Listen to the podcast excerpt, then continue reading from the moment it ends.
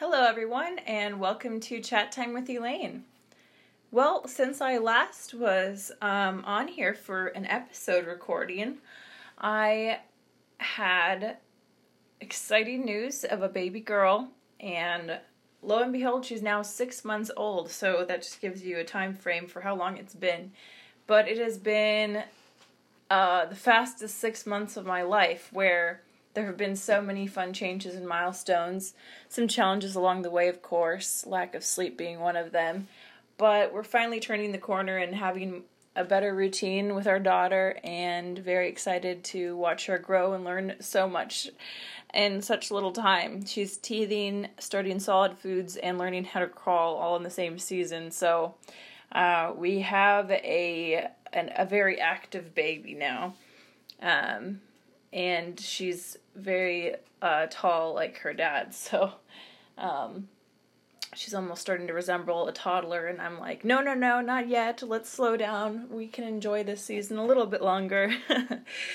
but anyway, um, I wanted to segue into um, not remaining baby Christians, for lack of a better word. We want to grow as we have been saved longer. And so I think my daughter, of course, inspired this subject where um, you have to learn to do things. You have to grow eventually. You can't just remain stagnant. Um, for anyone who has uh, kids or a baby right now as well, um, it's you know really important to um, what's the word treasure all of the seasons of of our kids' lives. You know, we the newborn stage can be rough. Um, there's so much going on, especially if you're a first time parent, like my husband and I are first time parents, like we're learning to be. But we, as much as we enjoyed that season with its ups and downs, you know, we were ready to be on to the next season where she's napping a little better and sleeping through the night better and uh, can play independently a little bit and then we're going to enjoy this season as much as we can. But, you know, as her parents, and right, rightfully so, we want her to become, um, you know, all that she can be and the potential that God has for her. And eventually, we want her to learn to talk, and eventually, we want her to learn to walk, and eventually, you know, way, way, way ahead in the future, right? we want her to, if she so desires, marry a godly man. Um, can you imagine how far ahead I'm thinking right now? but anyway, um, I think that's what God wants for us too. He's so excited when we enter the kingdom of God. Um, the Bible talks about angels rejoicing every time a person is saved. But we can't remain these baby Christians for 10 years, 20 years, 30 years. Um, it's understandable that a new Christian who's just gone to church or just found out about salvation or just learned about the word of the Lord to have um, of course so many questions and some doubts and some concerns and and and at the same time want to learn so much and have a lot of growing to do as far as the fruit of the spirit. But if you've been a Christian for years, um, or even a couple years, um, hopefully you've noticed some changes in yourself, in your lifestyle, in your habits and and your sin. You've noticed how God is present. You've noticed the fruit of the Spirit starting to blossom in your life. Um, and just to recap what those are in Galatians 5:22 through 23, the fruit of the Spirit, which we should have as Christians and always be working toward, is love, joy, peace, um, patience, kindness, goodness, faithfulness, gentleness, and self control. Um, and then the Bible goes on to talk about how the greatest of these is love. And love entails so much, especially um, God's kind of love, you know, entails all kinds of stuff forgiveness and uh, giving and serving and uh, praying for people that you don't necessarily get along with and um, all of this all of this stuff.